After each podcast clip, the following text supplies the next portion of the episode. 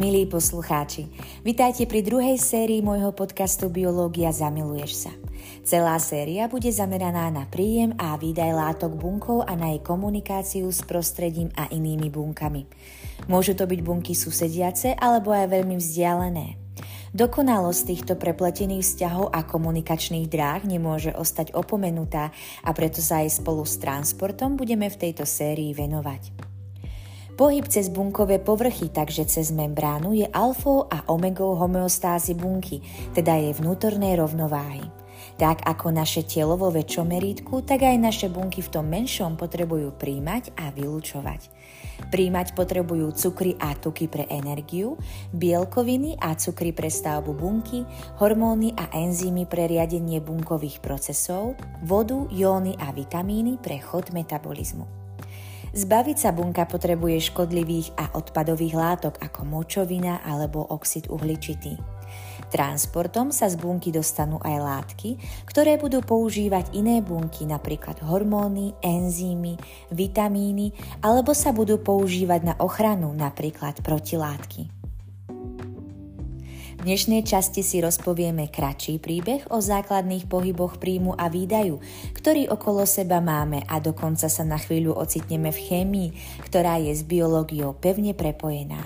Všetky deje, o ktorých sme si doteraz hovorili, sa totiž dejú vďaka chemickým reakciám, o ktorých sme si kedysi hovorili v škole a možno sme si mysleli, že sú úplne zbytočné. Tak ako ste si už možno niekedy hovorili o difúzii. Tento dej je stálicou na nebi pasívneho transportu a preniesie náš až na základnú školu. Reprezentuje základný kameň bunkového transportu, vďaka ktorému žije bunka a teda my. Slovo pasívny pohyb znamená, že molekuly sa cez membránu pohybujú bez pomoci energie. Ide to tak povediať samo.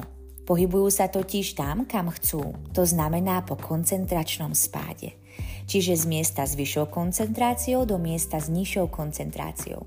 Je to ako jazda na bicykli z kopca. Tiež nemusíme šlapať a vydávať žiadnu energiu a predsa nám to ide.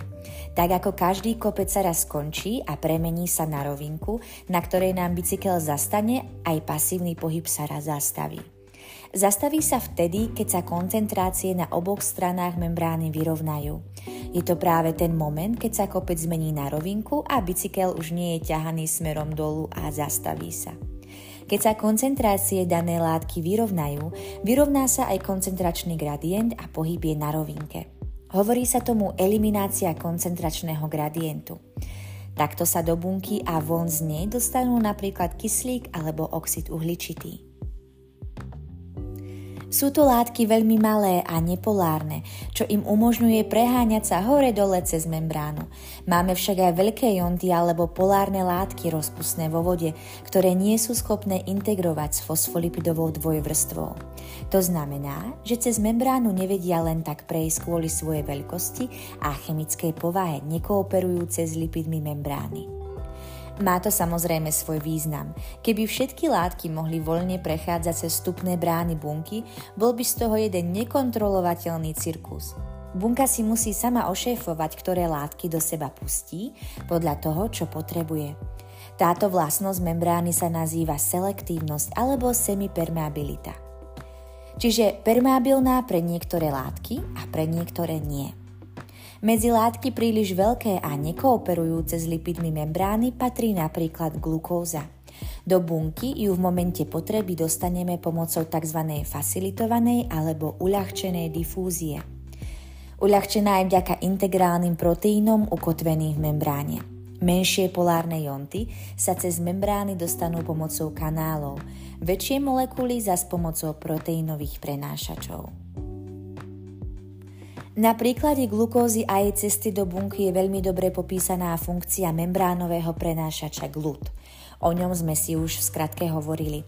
Zabezpečuje, že sa táto veľká polárna molekula dostane po koncentračnom gradiete do bunky vtedy, keď bunka potrebuje tvoriť energiu. My už vieme, že inzulín informuje bunku o tom, že pred jej bránami stojí glukóza tak, že nasadne na inzulínový receptor, cez ktorý sa táto informácia od inzulínu dostane dovnútra bunky. Z jej vnútra sa potom do membrány vynorí a zabuduje proteínový prenášač GLUT. Jeho prvá konformácia je otvorená smerom von z bunky, aby naň mohla nasadnúť glukóza. Potom sa jeho konformácia zmení a otvorí sa dovnútra bunky. Tak bude glukóza prenesená do bunky a ďalej spracovaná v krokoch, ktoré sme si už popisovali v druhej časti trilógie o mitochondriách. Keď sa membránovým prenášačom prenesie daná molekula sama bez iného partnera, nazývame tento dej uniport. Ak by bola prenášaná súbežne s inou látkou, hovoríme tomu javu všeobecne kotransport. Ak idú obidve látky jedným smerom, napríklad obidve dnu alebo von z bunky, hovoríme tomuto pohybu symport. Ak by bola v tom istom momente jedna látka prenášaná dnu a druhá von z bunky, nazývame tento typ transportu antiport. Okrem proteínových prenášačov sa na uľahčenej difúzii podielajú aj niektoré jontové kanály, ktoré zabezpečujú prechod nabitých jónov cez membránu. Majú krásnu proteínovú štruktúru tvorenú niekoľkými jednotkami podľa typu kanálu. Prenášajú draslík, sodík, vápnik a chlór, pre ktoré je membrána nepriepustná. Budú sa prepravovať po koncentračnom spáde, takže energia nebude potrebná. Vďaka týmto nenápadným častiam cytoplazmatickej membrány funguje náš nervový systém, stiahuje a rozťahuje sa nám srdcový sval, kostrové svalstvo a pankreatické bunky môžu sekretovať inzulín. Je to vďaka vytváraniu napätia na membráne, ktorý nazývame kľudový membránový potenciál. Pri excitácii takýchto buniek, ktorá predchádza samotnej práci buniek, dochádza k vzniku akčného potenciálu, založenom na rýchlom prílive kladne nabitých sodíkov a vápnikov do bunky. Podielajú sa na ňom kanály prenášaním daných jónov. Vo vnútri buniek budú zase jónové kanály zodpovedné za správnu koncentráciu vápnika v organelách a zapájajú sa do udržiavania správnej kyslosti prostredia niektorých štruktúr, ako sú napríklad e, lizozómy. Samotný pohyb jónov cez kanály nie je poháňaný energiou, ale napríklad gradientom elektrického napätia alebo gradientom chemických koncentrácií. Preto ho radíme medzi pasívny pohyb.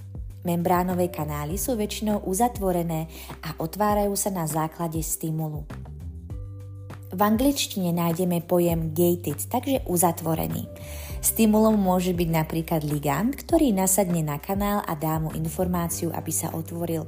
Aj zmena napätia na membráne môže viesť k otvoreniu špecifických kanálov. Niektoré kanály sú riadené nasadnutím špecifickej chemickej látky alebo kombináciou chemickej látky a napätia či iných faktorov. Rozdelenie membránových kanálov je komplikovanejšie, než si v tejto epizóde povieme, ale ak potrebujete vedieť presnú klasifikáciu, pozrite si knižku Molekulárnu biológiu, ktorej spoluautorom je vedec Lodiš. Už som ju spomínala v minulej epizóde ako napríklad si uvedieme najznámejšie draslíkové a sodíkové jónové kanály. Cez draslíkový kanál sa draslík dostáva von z bunky po jeho koncentračnom gradiente. Je to vysoko špecifický kanál, cez ktorý môže prejsť len draslík a to preto, lebo iba on svojou veľkosťou a vlastnosťami pasuje do tvaru a podmienok draslíkového kanálu. Zapája sa do tvorby akčného potenciálu v srdcovom svalstve a preto jeho porucha môže viesť ku srdcovým arytmiám. Taktiež sa zistilo, že jeho dysfunkcia v membránach pankreatickej bunky môže viesť k problémom sekrecie inzulínu a diabetu. Druhým príkladom je sodíkový kanál, ktorý môžeme nájsť napríklad na neurálnych bunkách. Keď sa otvoria, vpustia do neurónu sodíky, ktoré spôsobia depolarizáciu membrány a následný akčný potenciál. Ten je zásadný pre prenos informácií medzi neurálnymi bunkami. Veľké množstvo prírodných toxínov sa zameriava práve na funkciu jónových kanálov, napríklad bakteriálny tetrodotoxín. Je to veľmi účinný jed, ktorý inhibuje sodíkové kanály a tým znemožňuje vznik akčného potenciálu v svaloch. Človek po otrave týmto jedom najčastejšie zomiera na zlyhanie dýchacích svalov, ktoré sa kvôli neprítomnosti akčného potenciálu nemôžu stiahnuť a roztiahnuť, takže človek nemôže dýchať. Dnešnej epizóde sme sa zamerali na difúziu a nahliadli sme do životne dôležitých funkcií, ktoré sa skrývajú za facilitovanou difúziou, zabezpečenou membránovými prenášačmi a kanálmi. Nezabudnime, že sme si hovorili o pasívnom transporte. To znamená, že pohyb nebol poháňaný energiou, ale rôznymi typmi gradientov. Štruktúry prenášačov a kanálov sú naozaj krásne a tak nezabudnite zavítať na Instagram môjho podcastu, kde si ich môžete pozrieť. V ďalšej epizóde si povieme viac o osmóze a jej dôležitosti v našom tele. Tak znovu do počutia.